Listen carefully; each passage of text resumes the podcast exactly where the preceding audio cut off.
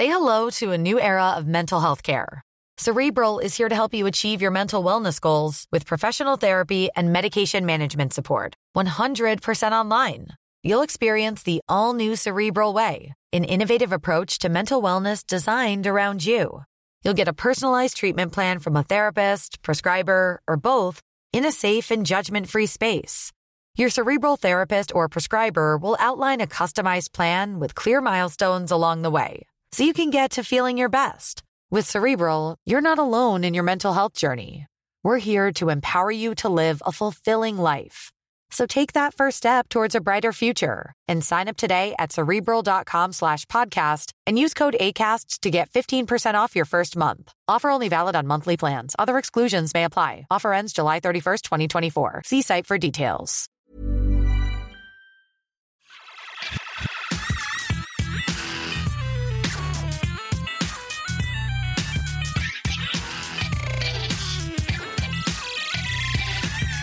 Hey everyone, and welcome back to Pixels, a show where we cover the news from the gaming world, the gaming industry, and bunch of stuff to talk about today. So, uh, pretty fun show we're going to have, I think. We're going to be talking about the PlayStation State of Play and The Last of Us Part 2. We're going to be talking about Oculus Connect 6 with big news for the VR world and the Oculus Quest headset specifically.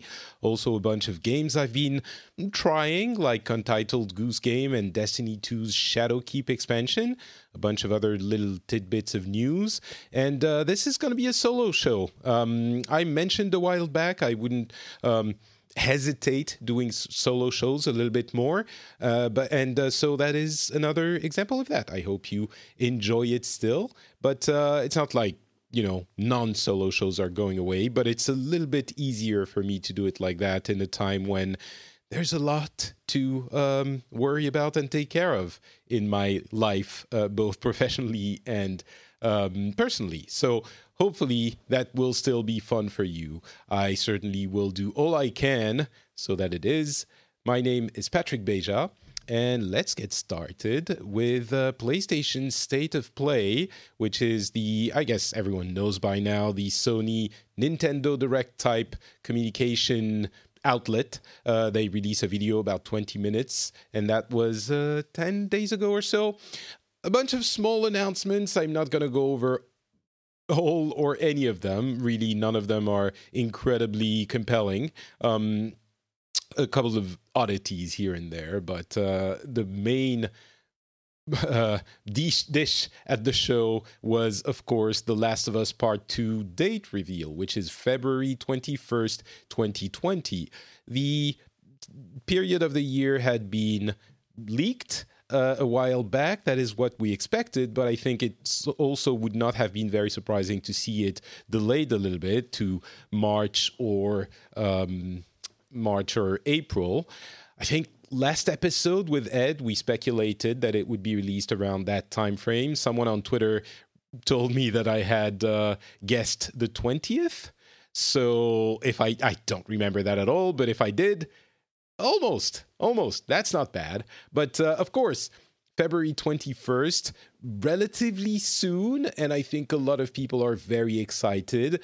Um, but at the same time, there are a lot of questions about the game. How much it changes from the original Last of Us? Apparently, not much. Some people got flown to LA to uh, get a hands on on a couple of missions of the game, and it feels like The Last of Us, which I think is something to be expected. It is uh, extremely good looking. People compared it to um, the, the, the the cowboy simulator, uh, Red Dead Redemption 2, in, in, terms of graphics, which is high praise. And it's not very surprising, of course, uh, Naughty Dog being one of the premier developers for the PlayStation stable uh, and having pushed the capabilities of the console before, um, we would expect that game to be at least as good looking as the goodest looking, as the best looking game uh, on the on the platform. So that's uh, good, but but expected.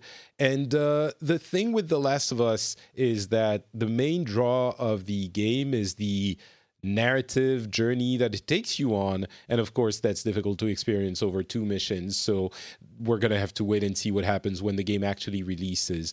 But I guess there's also a potential pitfall there for Naughty Dog because the um, original game was such so impactful in that sense that it, it feels like the second one, if they don't do at least as well, which it's not like other games like the the the, the emotional impact of the first one was something that was exceptional and that's not easy to reproduce. I think if you have a game that is mechanically um, interesting or satisfying then you make a sequel and you can make that just as you know if you make it the same then it's going to be as compelling for people who like it. The last of us was a good game mechanically it was enjoyable but that certainly wasn't it, its main strength so I think the the the danger for The Last of Us Part Two is that it would remain a, a an okay, a pretty good, you know, a decent plus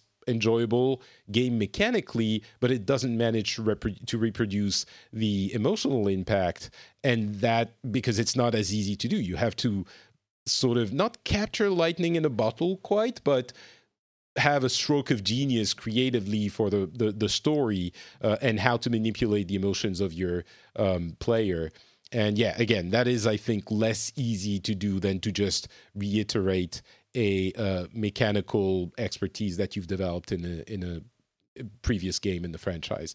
Um, so we'll have to wait and see how that goes. Certainly, the grisly nature of the world seems to have been emphasized. Um, everyone reports it is gruesome and and impactful in that sense that you feel the despair of that world and the harshness of that world, which might not be for everyone. Uh, it's pushed to, I don't know if 11 is the right term, but it's pushed uh, to a level that might make some people uncomfortable, which actually is going to be interesting to put in parallel with what's going to be happening with uh, Call of Duty Modern Warfare coming out at the end of this month, October. So, three months before The Last of Us Part 2. And both of them seem to be. Um, putting the realism of violence right in your face. So uh, we'll see how that is uh, handled in both those games. Um, so yeah, that's interesting on the games part. I thought there was an also interesting thing to look at for um, Sony's planning uh, over the next year or so because of course we all expect the next generation of consoles to be announced and released in 2020 for both Sony and Microsoft. Uh, Sony is shooting basically its last or second to last big bullet for these, this uh, generation. And the, the the last one will be Ghost of Tsushima. It that game might be a dual. I mean, I don't know. I don't want to speculate for Ghost of uh, Tsushima, but might release in the summer. It might release maybe late spring, um, and we'll see what happens with the next generation console. I wouldn't be surprised if that next generation console launches with a remaster of Last of Us Part Two, or maybe uh, later down the life cycle, a few months later. But um, that is certainly the question that arises from this schedule they're into now. They don't have any big uh, exclusives left, except for, of course, Ghost of Tsushima. Uh, but that means they're done and they're going to move on, which also, of course, uh, is interesting because retro compatibility has been confirmed uh, on. Uh, I mean, it was always going to be there for Microsoft, but also for Sony, and uh, that means it's going to have a, a, an easier transition maybe than it has in the past. Uh, last quick note about Sony's uh, the the state of play. The games for October are MLB The Show 19, which you know whatever. Uh, it's baseball. Uh, those who like baseball will be happy. Sports Bowl is not my thing, so that's why I'm being harsh on it. But um, The Last of Us One remastered is uh, available on PS Plus in October, which will be an awesome opportunity for all of those who haven't played it to do so. I would encourage if you have PS Plus, even if you think you're not interested in that game, if you've never played it, um, download it and play through the introduction I think it will give you a, a, an interesting um, view of the tone and the strengths of the game. Play through the introduction. It's about half an hour, I would say. Um, and I beg of you to do it because The Last of Us is a piece of gaming history and you owe it to yourself to have at least given it a try. All right.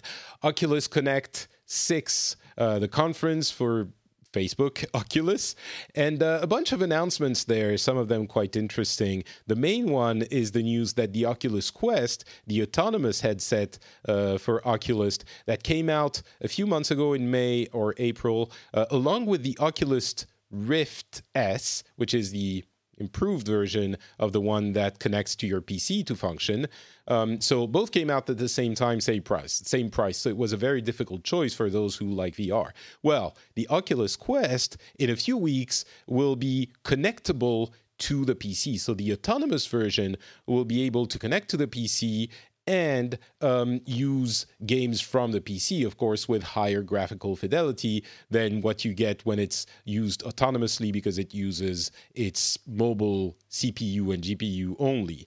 Um, the games are different, it's a different library, so you might have to buy games multiple times, but it basically makes the Oculus Quest a wonderful choice if it works, if it works well. Uh, hopefully it will, but the people who have tried it at the show say that there is very little to no lag, which is important, of course, but latency is very low. Um, and people have been using the, the Quest and other devices wirelessly. So it is possible to do, um, although there it will go through the USB C cable. So maybe there are other limitations there. But regardless, it seems to be working pretty well. And as I said, I think it makes the Oculus Quest the perfect device for VR. Um, you get the freedom of an untethered device when you want to, and when you want a little bit more power, then you get the uh, power of your gaming PC.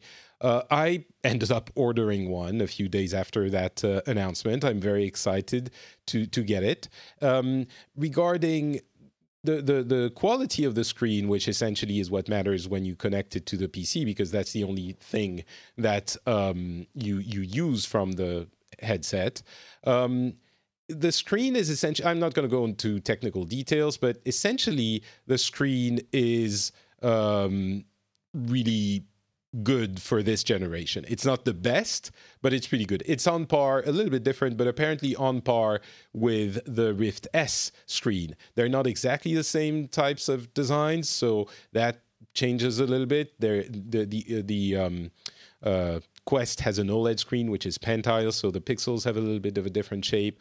Um, but of course, it's much uh, higher quality than something like the PSVR, although um, the Quest has a lower refresh rate than both of those, but still usable. So, um, yeah, it's a fantastic update, and I hope that this. We're, I think we're getting. What I was talking about in my uh, French tech show was I think we're getting there with VR. Even now, we're not there yet. But imagine a headset that is a third lighter and smaller and a third better quality and a third cheaper uh, then we start getting into those two to three hundred dollar ranges and it starts becoming uh, a, a, a un, not a understandable a justifiable purchase even for someone who is not a big vr fan. And then we're off to the races. Um, that being said there are fun games and experience and experiences I don't think there are quite killer apps and games and experiences for those headsets yet. So I'll report back when I have it and when I've tried both the autonomous version and the connected version um, in the next few weeks. But um, yeah, this is still very good news. And in 2020, they're going to enable hand tracking um, for the Quest also. So the Quest really is the focus for Facebook, and deservedly so. I think if you get a version of the headset that is um, focused on autonomy and you can also connect it, then no reason to um, do anything else. And I suspect the next version will be that. But the hand tracking is really interesting because we've gone from, um, and they said that in the conference. I think it makes a lot of sense. We've gone from a headset, the VR headset, being a really complex proposition. You had the totems to track you. You had the multiple cables and the, the the controllers which were a little bit bigger or not necessarily adapted to now we have just the headset and the controllers and, and very soon just the headset and it tracks your hands. Of course hand tracking is not going to be perfect for everything uh, maybe even dedicated experiences but it means that VR is going farther and farther. And if you have a smaller headset, um, which by the way, the cost thing, uh, if you don't need to include the controllers, I suspect that's going to cut the price by a significant amount as well. And so if the hand tracking works, and apparently it does with less than 10% impact on battery life, so if the hand tracking works, um, you you make it even easier and more natural. I think that would uh, be a, a, yet another small incremental. I want to say boon, but it's not quite that big. It's an incremental um, betterment of the experience of uh, VR. So.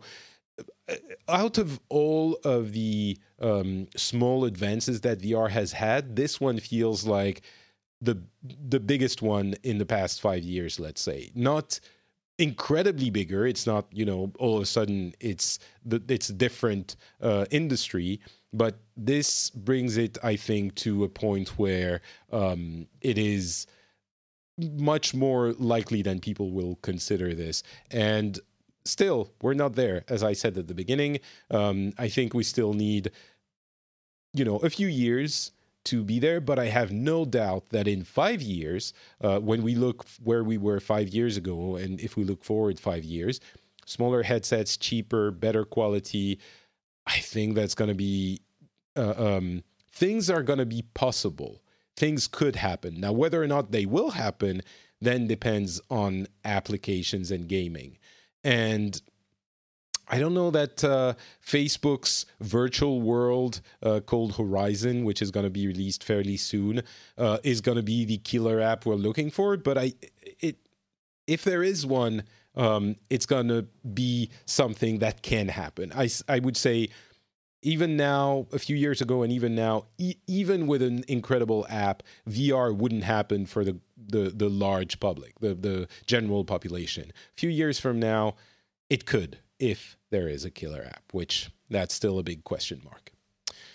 Um, all right, let's move on to the games I've been uh, playing. A bunch of them. I played a, a little bit of everything, not a, a, huge amount. So for all of them, it's still first impressions. But um, it's it.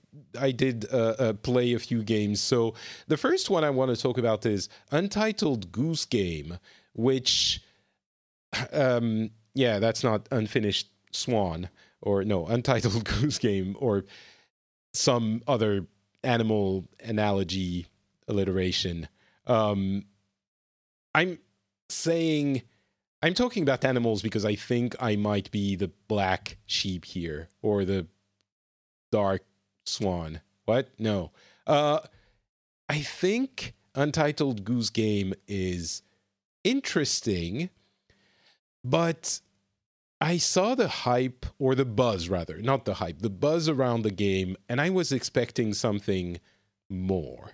Um, I think the entire press corps has been incredibly positive about that game, and it's selling really well. And the, the everyone has good things to say about it, including me. I think it's a fun, interesting experience. Um, I, I, for those who don't know, um, it's a indie game where you play a goose that is essentially being a jerk, and it mixes elements of puzzle and stealth, and um, you have to do things to disrupt the life of the inhabitants of this little town you're wobbling around in. Um, and the media has been very positive. I've heard only good things actually from everyone about this game.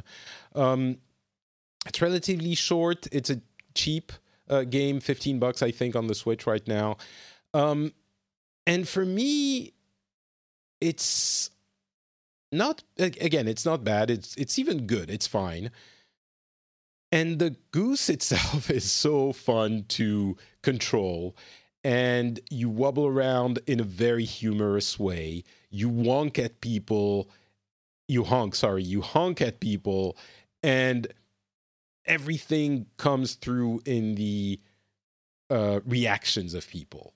And the way um, the inhabitants of the town react to the fact that there is this goose that's walking around and dragging their boots in the lake and going to them and looking at them and so they're startled. And then you honk and they they react and they're like what's happening? What is like they react like people would react if a react in real life if a goose would come and do that. Um which is it's surprising that a goose like who would have thought that a, a, humorous thing to do for a game would be to play a goose in a semi-realistic manner. But it is like the way again i've been saying wobbling for you um, for multiple times. The way it wobbles is fun. The way it spreads its wings is fun. The way it it honks is fun. All of this is fun.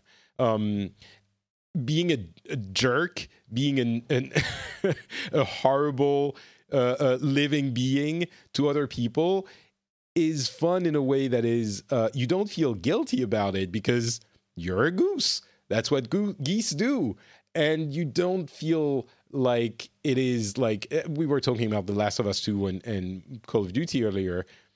When you're being a jerk in those games, it's actual violence that affects your psyche.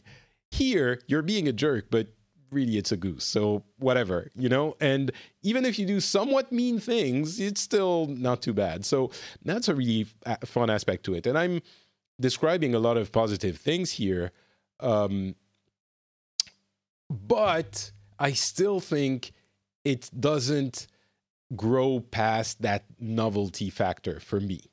Um, as I said, there's like puzzle elements and stealth ish elements um, which are not incredible. If the game was anything other than a goose game, it would be entirely unnoticed. It, it would have no um, garner no interest. And that's not to say that the interest is not deserved. I think the fact that it's about a goose is completely valid and it makes it enhances the game significantly. Um, but gameplay wise and puzzle wise and all of this for for what I've seen, uh, which is you know a small part of a two hour game, uh, so not a lot.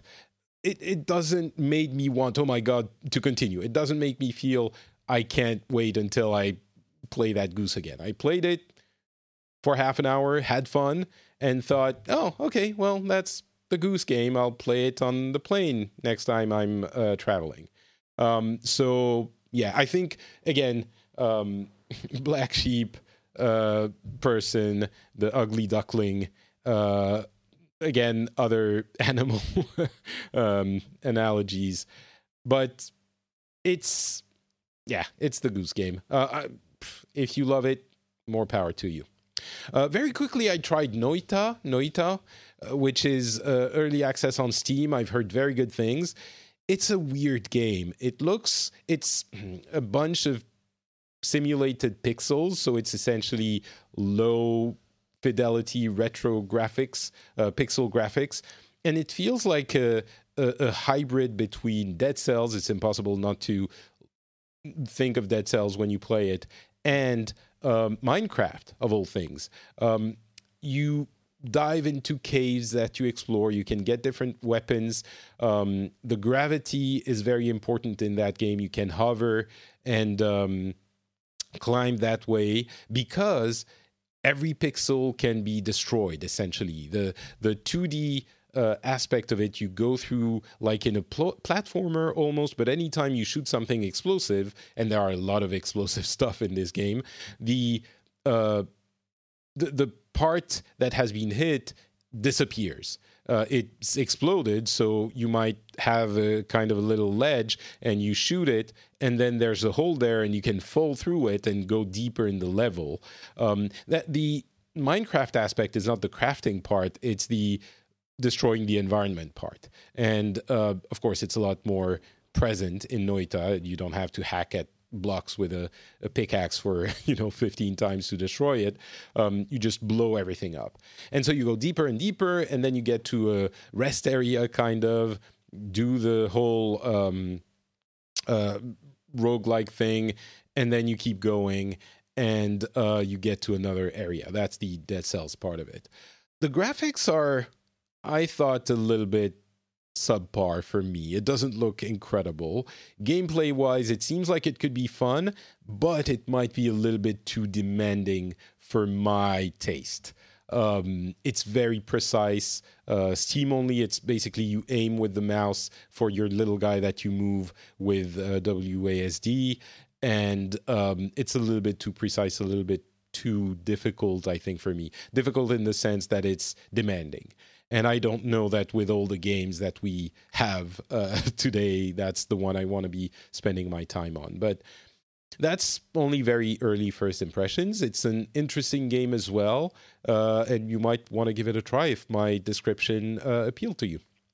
Link's Awakening was released last week. Um, well, I mean, it's a classic Zelda game, very well put together, charming, beautiful, um, ease of use, uh, life, uh, ease of life. What's the term? Um, life improvements. God, I can't remember that term. um, I'm sure you will for me, and you will let me know on uh, Twitter. Um, some things that weren't easy to do on the original Game Boy version that are now easier to. Uh, I think it's ease of life. Um, but anyway, it's a it's a classic Zelda. It's fun. It's beautiful. Um, a little bit tight, a little bit rigid in its design. It, you can definitely feel that this is an old type of uh, game. Even in the classic Zelda, 2D Zelda type of gameplay, this one is not from you know this year or two years ago. It's like you get the item you go to the place you couldn't go to get through and then you need to get another item. Like it's it's there's very little meat on the bones of that game. It's still very healthy skeleton um, but it's it's very little meat. So if you like the context and and maybe story or whatever that kind of thing or adventure this feels a little bit more mechanical than uh, more recent games. Uh, but if you're looking for a zelda type adventure, classic Zelda type game, um, it's it's an excellent one, and uh, I absolutely do recommend it. So yeah, Link's, Link's Awakening. And finally, I of course want to talk a little bit about Destiny 2, the Shadowkeep expansion. Um, it just it was just released what is it? Yesterday? What day is it? Uh, two days ago i've had uh, time to play a few hours not a huge amount again. Um, played through a part of the campaign. I must be a third or half of the way through. Um, things might like in every game i talk about. Maybe down the line things change so take what i say with that as a grain of salt uh, in your mind. But um, it, it so far it feels to me like a minor expansion. Um, I have talked about Destiny every year when the new version of it came out. Um, last year, what I said was that Forsaken was an expansion that I thought was worth playing through, even if you didn't really, if that Destiny didn't catch you um, initially because I thought the campaign was very well written, very compelling, and the single player part of it. Destiny has always been a game where the end game shines, and you play it as a serv- live service game, life game, um, uh, infinite game, however you want to call them, and and that's where the fun of the game lied. And of course you know the the fantastic feeling gunplay and shooting mechanics. Um, but with Forsaken, I felt that as a single player experience, it was worth if you like looter shooters and maybe just shooters because you wouldn't go after the loot if you only played the single player experience.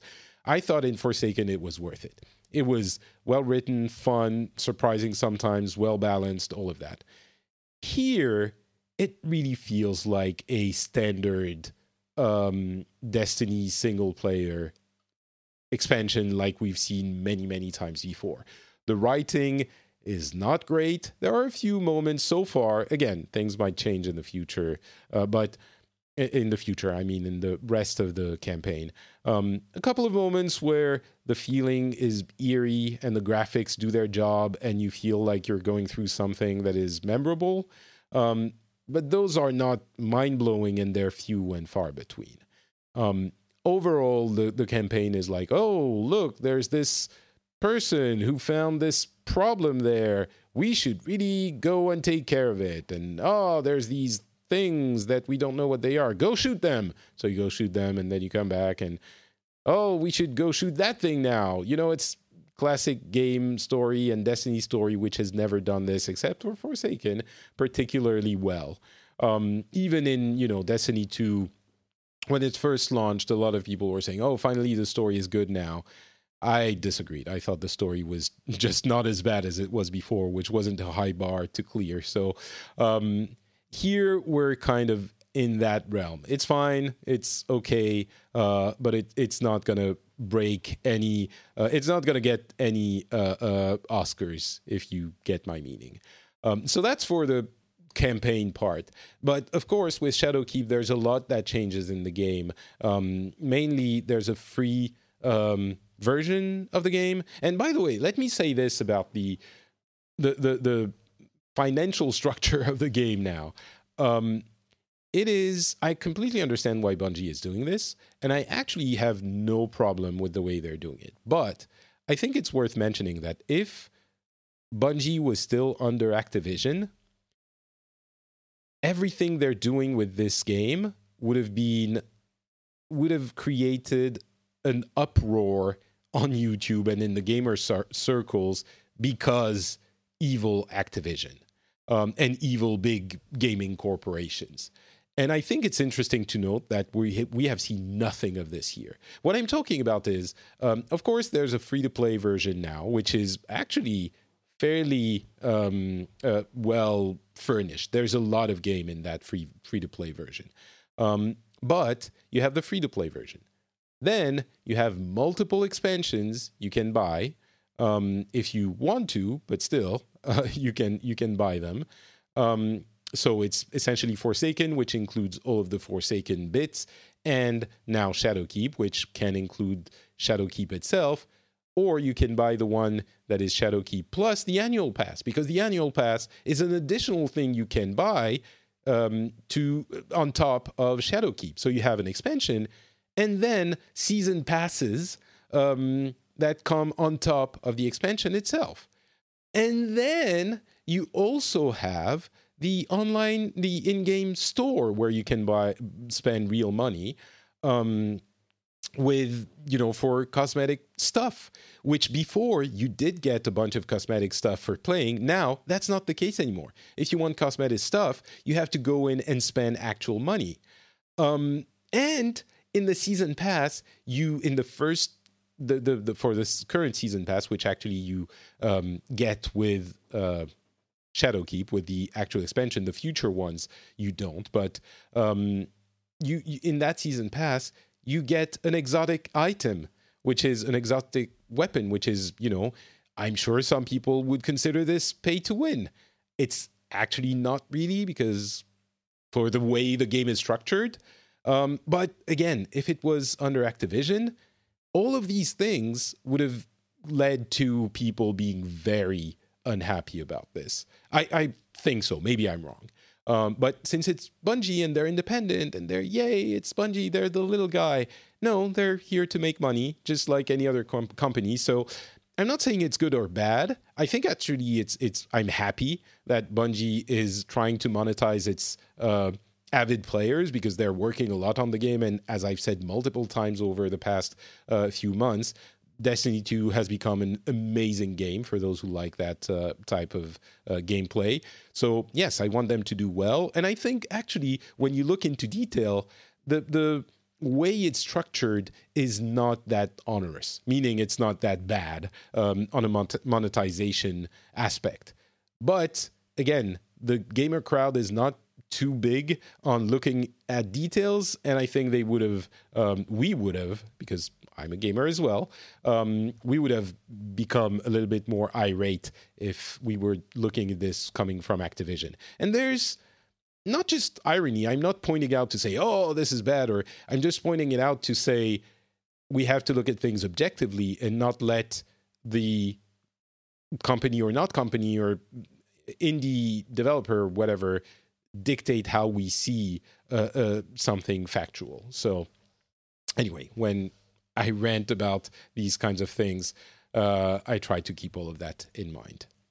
Uh, but yeah, so beyond that, you have the the free to play experience, which is, I'm sure, a little bit confusing, but also gives you access to a lot of the game because the way they look at it now is everyone is in the game, uh, free to play, and if you want to play, the end game is what matters. Sure, you can go through the campaign, the initial Destiny 2 campaign, and if you buy Forsaken, you can go through that campaign.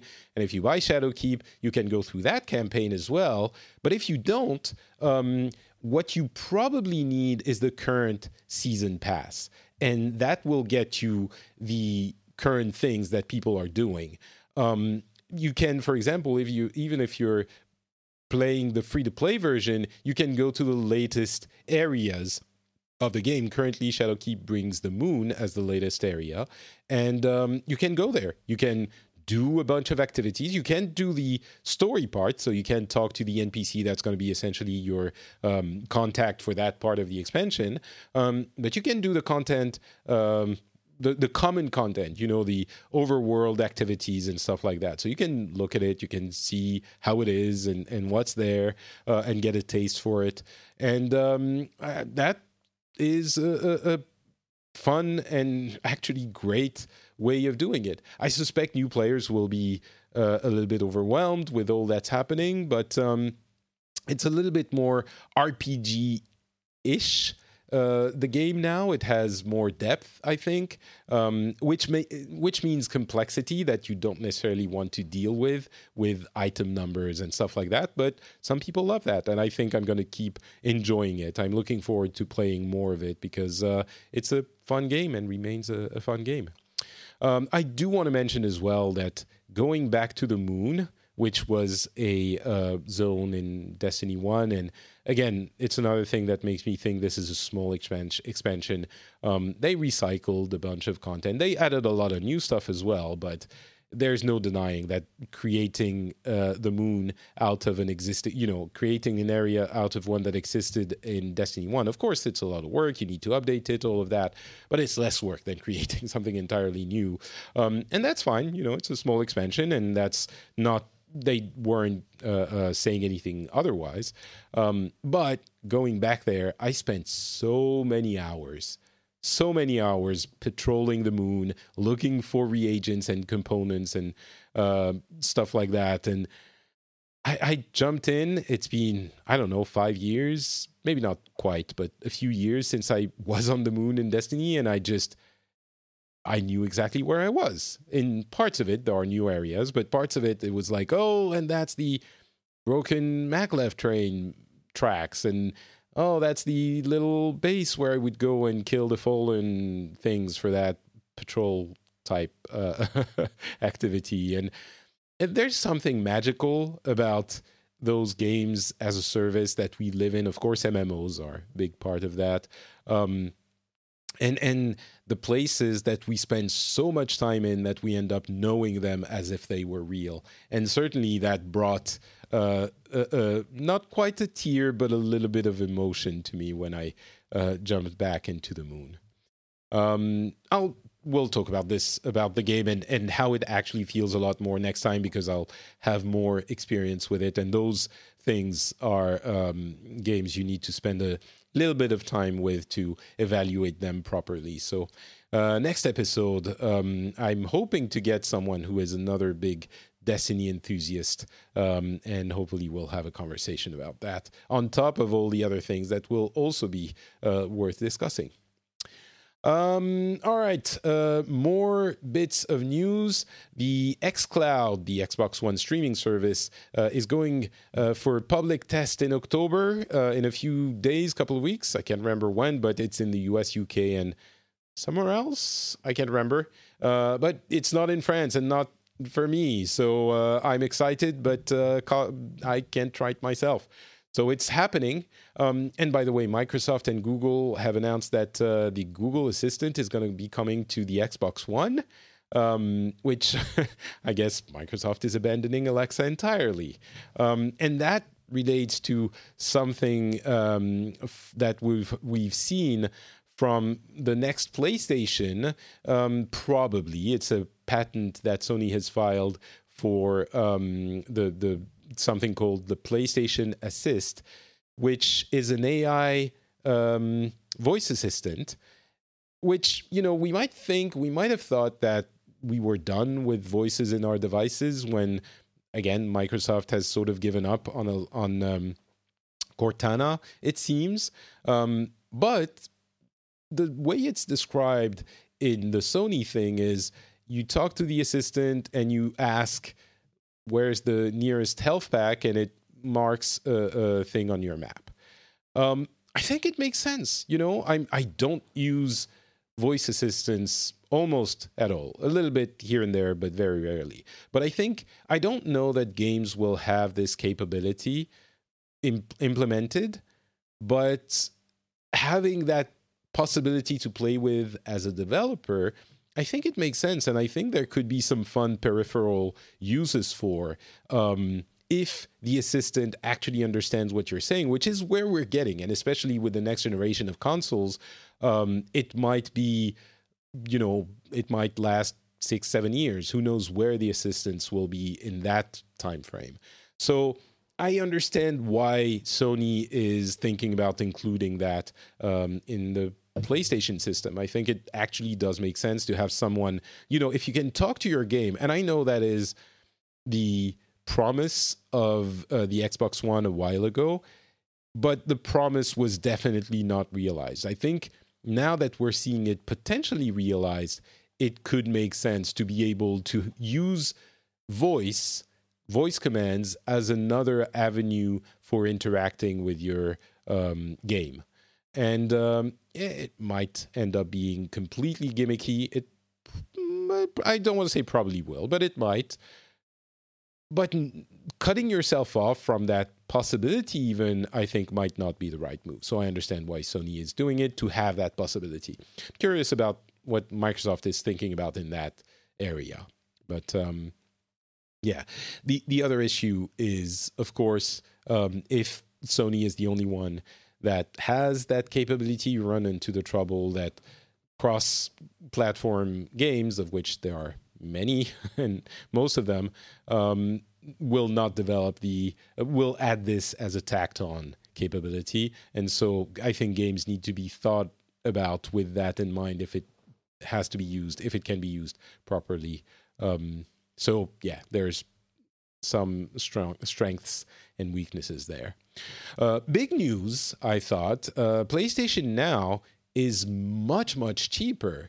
It's uh, 10 bucks a month now or 70 bucks is it? Um, a year. PlayStation Now, of course, is the streaming service for uh, Sony, and that relates to the Project X Cloud, of course, going public this uh, month. But um, streaming service by Sony, not the best performing one, but you can also install the games on your PS4 now if you uh, for the PS4 games that are available. Um, there are PS4, PS3, and PS2 games available on the service, and um, it's available in many different countries uh, the US, Japan, EU, um, the UK, which is not part of the EU anymore, I suppose. Um, and the price is incredible. Now, of course, you don't get the day of release games that you do on the Xbox One um, Game Pass service, which is not streaming, but also a subscription. Um, but you get like three or four hundred games, and they added some what they call marquee games or premium games. I can't remember. Not premium because that implies you would pay a little bit more for it. Um, but there are a bunch of bigger games that are included, which they usually didn't have in that service. But God of War 2018, uh, Grand Theft Auto 5, Infam- Infamous Second Son, and Uncharted 4 are available for the next three months in that service. So they will rotate in and out those um, big games uh, from the service, which I think makes sense because Sony has so many exclusives and big big games that they still want to sell you, but it has enough to populate every three months a couple or you know two or three headliners for the service um, to get you to to try them while still making them commercially viable for sale. I think that's a very clever way of uh, of doing it. But um, you know, ten bucks a month. Oh, and by the way, streaming, of course, you can use it on your console, but it's also available on your PC. So if you want to play those games, that's incredible. You want to play those games, you don't even have a, a PlayStation, you have a decent connection. Uh, 10 bucks for a month, you can play one or all of those games, and there are hundreds of them. Um, incredible deal. We, you know, I'm, I can't believe how amazing uh, it, it, we get treated as gamers nowadays. The the value we get for uh, the money is unbelievable. And I know, as I said before, I know gamers tend to get angry, but honestly, in the past couple of years, we have uh, it's competition. It's all competition, and the competition is really healthy, and we reap the benefits out of this. Um, and of course, the companies, and even you know, I know that people wonder about what it does to the value of games and to um, the the developers, and especially the indie de- developers it's it's still a little bit early to know exactly what subscription models will do to um, indies and and business models in general. But it all seems like it's not going to be as negative as some people fear. And beyond that, as much as we worry and complain about these things, gaming is doing fine. Um, the big companies make a lot of money and the developers. How many times have you seen a story in the past couple of years of some indie g- developer that made a fantastic game that sold hundreds of, of thousands or millions of copies? Um, you know, we've seen it with. Ah, I don't even want you know Celeste, uh, Dead Cells, uh, eh, dozens of game, dozens of developers that have made it big on the indie scene, and of course it's hard to be an indie. That's you know part of the deal kind of and not everyone manages. And some just you know break even and manage to make a living. Some break big manage to make a lot of money. Um, but i don't think it's fair or accurate to say that developers are not uh, are in a worse position today than they were before um, and that's not to obscure or hide the issues that there are in the gaming industry. I don't want to say that everything is is rosy. There are certainly you know crunch and and uh, even on the moneti- monetization front, obviously there are issues, and I don't want to diminish that. But I guess again, it comes back to the um, gamer outrage culture. We tend to see a lot of things in in very stark terms and I don't think that's fair. Um, and and especially for the question, which again is legitimate, of what happens to developers in this context. Of course, you're going to find find developers, especially in the indie the indie space, that are not super happy because they didn't make it or because the conditions are harsh, and that's true. But there are also a lot. Not everyone can make it, and there are a lot that do. And I think the conditions of the market with the different avenues that indie developers have to monetize their work are much more favorable than they were before. Because when you get an exclusive on a service like the Epic Game Store, you get a bunch of money. When you get, um, you know, featured on one of those subscription services, you get a bunch of money. When you get on the Apple um, Arcade, you get a bunch of money that makes it easier for you to have a little bit of breathing room. Um, and that's all born out of competition because they're all competing and they're also making money at the same time. This is profits, a, a small part of the profits that's funneling down to the developers, including indie developers. So anyway, this is you know I'm not doing like I'm dumb and I'm not don't know much about the economy, but I do know about gaming and I do think, feel free to contradict me, but I do think that with all of this, gamers get incredible deals, and I don't think that we're we're the the developers um, are suffering more than they were before. There are dysfunctioning parts of the industry, and again, crunch and other aspects are certainly real and exist, but they would exist no matter what the you know whether or not we have subscription and uh, game streaming you know that's a, a, a, problem that the industry has known for a long time that we need to fix but it's independent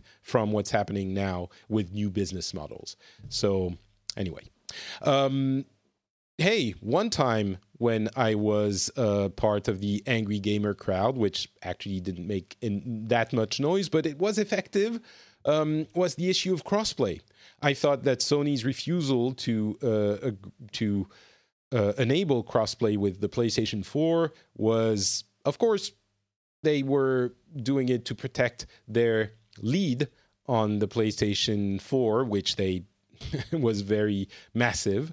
Um, but it was detrimental to the consumer, and um, it wasn't the best move from a you know consumer standpoint they relented, and now they've confirmed that they have opened the floodgates and crossplay is available more widely than it was before. We're seeing this more and more in different games. Um, and that's great. I'm very happy about it. Let them compete on other things, but uh, at least we can uh, play with our friends in more and more games, and that's awesome. It's just the confirmation of th- something they had been cagey about, uh, but now it's uh, it's open. Uh, I think they were cagey. Maybe it's technical problems um, and making sure that they were ready for all of it on a technical uh, point of view. But also, it might be because for the next generation, they want to make sure uh, everything is set because while they had the lead, as I talked about at the time, they had the lead. They didn't want to give up, uh, you know, make it easier to go to another uh, console or another vendor. But w- with the big reset button that a new generation is, if you have one console that says, well, here you can play with your friends wherever they are, and another one that says, no, no, no, you can only play with people who have this console, well, when you have to make a purchasing decision, that weighs on your purchasing decision. So I think, again, this is why they relented, but uh, it's still good to see. Uh, Shawn Layden, who is the PlayStation Worldwide Studios boss, is leaving Sony. We don't know where he's going. I suspect this is uh, has to do with a pile of money. He has he was at Sony for a while. He had been head of um, worldwide worldwide studios for a couple of years, I think, maybe three. Um, he was one of the faces of Sony. Uh, everyone parted in good terms, but I'm very curious to see where he will go. I suspect within a couple of weeks we'll have uh, a tweet to reference from him saying, "Hey, I'm so happy to be." going to work at Stadia or something like that. Maybe he's going to go to EA to head their streaming efforts, or who knows. Um, NPD numbers. That was an interesting one. Um, Matt uh, Piscatella, who is one of the uh, NPD people, has published a couple of um, lists, actually, four of them, uh, the PlayStation 4 and Xbox One uh, lifetime sales in dollar amount to date for PlayStation 4 and Xbox One on all games and on exclusive games. Um, and some of them include, uh, you know, digital numbers as well, but some uh, publishers don't take part in the digital number disclosure thing. So it's not all of the numbers, but it's still a, a significant amount. On the old games thing, the two lists, uh, Xbox and PlayStation 4, are relatively similar when you don't only take the uh, exclusives into account. Um, and what's really interesting is the biggest one, no surprise, Grand Theft Auto 4, uh, 5. But what comes after um, Red Dead Redemption 2 on PlayStation 4, but after that, for both Sony and and um, and Microsoft, it's Call of Duty. Call of Duty, all, like three of them are three, four, uh, five on PlayStation, two, three, four on Xbox. And I think we often think, ah, oh, Call of Duty, you know, it's on the it's it's not what it was and no one's playing it anymore. And, and it's not just older games. You know, you might think, oh well, you know, it's the games from 2015. They've had time to sell so much, etc., etc. Um, Black Ops 4 in number is number four on PlayStation and number four on Xbox as well. Um, and three is the the next one on. Um, uh, I mean, is number three on Xbox. World War II is number two. It's a slightly different order on PlayStation, but they're in the top five on both. Three of them in the top five on both consoles, um, and of course on Xbox One, Red Dead Redemption Two is number five. So it's essentially the same top five on both consoles, and three of them are, um, you know, Call of Duty games, not just Activision games. Call of Duty games. Um, so yeah, they're doing well, contrary to what we might want to believe. Um, oh, Advanced Warfare is in the top 10 as well, by the way, for both consoles and Infinite Warfare. So uh, five out of the, um, uh, I think four for PlayStation 4 and five for Xbox One out of the top 10. Uh, other than that, it's uh, God of War is and and Spider Man is in PlayStation Four for all games, and on Xbox One you have uh, Destiny Two, Star Wars Battlefront, and Battlefield One, stuff like that. But let's go to the exclusives. Really interesting as well. Um, unsurprisingly for Sony, you have Spider Man as number one, God of War 2018 number two, and Horizon Zero Dawn at number three, and then you have um, Uncharted uh, four, Bloodborne, Days Gone, Infamous Second Son, and then MLB The Show. Yes, that's popular. Um, on Xbox One, you have Halo 5, Halo Master Chief Collection, Forza, Gears, Forza, Forza, Sea of Thieves, Forza, Forza, State of Decay 2. So a lot of Forza clearly. But more than that, um, what's really interesting, I think, is on Xbox, you have sequels, ton of sequels, which is expected. Those are known quantities and people like them. But on on the PlayStation sides side, um, a number of new IPs. I don't know if Spider-Man can be considered uh, a new IP. It, I think it could be. It still rests on a well-known franchise. Um, God of War, again, not quite a new IP, but certainly a departure from what it was. So a risk that paid off. Uh, but then you have Horizon Zero Dawn, number three, Bloodborne. Um, not risky per se, but it's still. I mean, yes, it kind of was risky. It was something different. Um, Days Gone. We all thought it was meh, but still number six. Uh, infam- infamous uh, Second Son is number seven. So it's really interesting to see that you have, um, uh, if nothing else, many different uh, titles and franchises on the Sony side, and essentially Halo and Forza on uh, the Xbox side. Um, Sea of Thieves, which also we were thinking, it's not, is that, is it that great? Uh, turns out it's making, uh, it, it sold very well. Although then you get into the issue of how is Game Pass factoring into this? I don't know. They don't say. Um, but yeah, I, I, I, guess I have no idea. Maybe they report a portion of it, but um, yeah, it's. I think what this shows is uh, Microsoft knew and was right to um, buy studios to get more exclusives. Because if you look at an entire generation and you see Halo and Forza and and Gears, which are games from the previous generation and nothing else, at least one or two, you know, they, there should be a couple of titles that are um, that are meaningful, impactful for a generation that weren't there before. So um, anyway, beating a dead horse here, or you know what? Even if they aren't, even if they were there before, they they, they would do something different. So anyway, let's not hate on the Xbox. Um, I'm just all in the new strategy of Xbox, which is do more new things. Um. All right, last uh, very quick tidbits loot box changes in France and and uh, in Rocket League for everyone and CS:GO for France. I have no idea why this is happening, especially specifically in France for CSGO. You're going to be able to scan the loot box before you buy, buy it so you know what's inside. Uh, there's no legislation that I know of specifically. There have been some conversations, but I think this might be a test they're, ma- they're doing in France because we've been maybe more vocal than others about it. Uh, but then it might be implemented more widely. We'll see. Um, I'm not sure if the loot box refreshes though. Maybe it refreshes every um, 24 hours or something, and you can scan it before you decide to buy. But you scan it once. If you don't want it, uh, there there has been other systems like this um, to scan loot boxes, but I've always been skeptical of them because you scan it and you know what's in it. You know you want or you don't want it. But if you want to see what's in the next one, you still have to buy the the initial one, right? It's not like you can cycle through them for free and then you buy the one you want. So it just delays the not knowing what's in the loot box because you know you don't want what's in this one. You buy it to get to the next one. Um, or maybe if you can, if it refreshes, early, you know, often enough, then maybe it's still fair, quote unquote.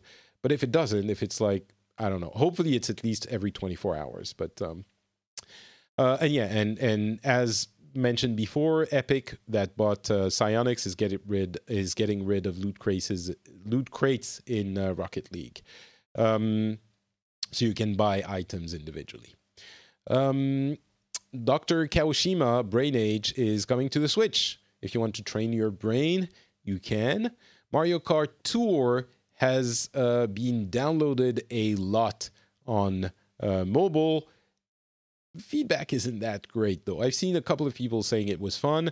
Most people are not convinced. And also there's this five bucks a month uh, subscription, which came out at the same time as um, Apple Arcade, which is also five bucks a month. But I don't know. Maybe some people really love Mario Kart on mobile. It's possible. Uh, Minecraft Earth is coming this October. Um, it's early access but um, it will be coming to different countries in October. So if you're into the Minecraft version of Pokemon Go, a little bit more complex, maybe you can try that out. Um, Apex Legends Season 3 is starting with a new map. Yay, new maps. Um, it's always interesting to see what the um, uh, uh, Battle Royale market is doing. And uh, usually they have one map for the, the games. This has two. Um, of course, PUBG also has multiple maps, but it's interesting to see that Apex is going with multiple maps for some variety. And um, yeah, so Apex is going strong still. Finally, Terminator is coming to Mortal Kombat 11.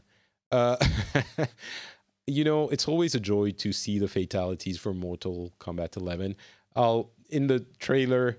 There's one by the Terminator, which is really fun. I was wondering what they would do for him, and uh, minor spoiler, I guess, but the the fatality they show in the trailer is the Terminator, of course, shoots the enemy, both knees, kneecaps blown out. Then he sort of teleports them through time with their um, little lightning thunderbolt thing, but only you know the torso and and uh, head and and and arms so the legs are left in the present but in the future the character wakes up without their legs surrounded of course by terminators that execute it. It's again so inventive and gruesome and gross but fun. Uh mortal kombat 11 never change i guess and that's going to be it for this episode. I hope you enjoyed it. Um, if you have something you want to add, don't hesitate to come to FrenchSpin.com and uh, let me know. If you want to talk to me more directly, you can go to Twitter or Facebook or Instagram at not Patrick, but mainly Twitter. So check that out and uh, let me know what you thought about the show. And we will be back in a couple of weeks with uh, more discussions about video games. Talk to you then. Bye.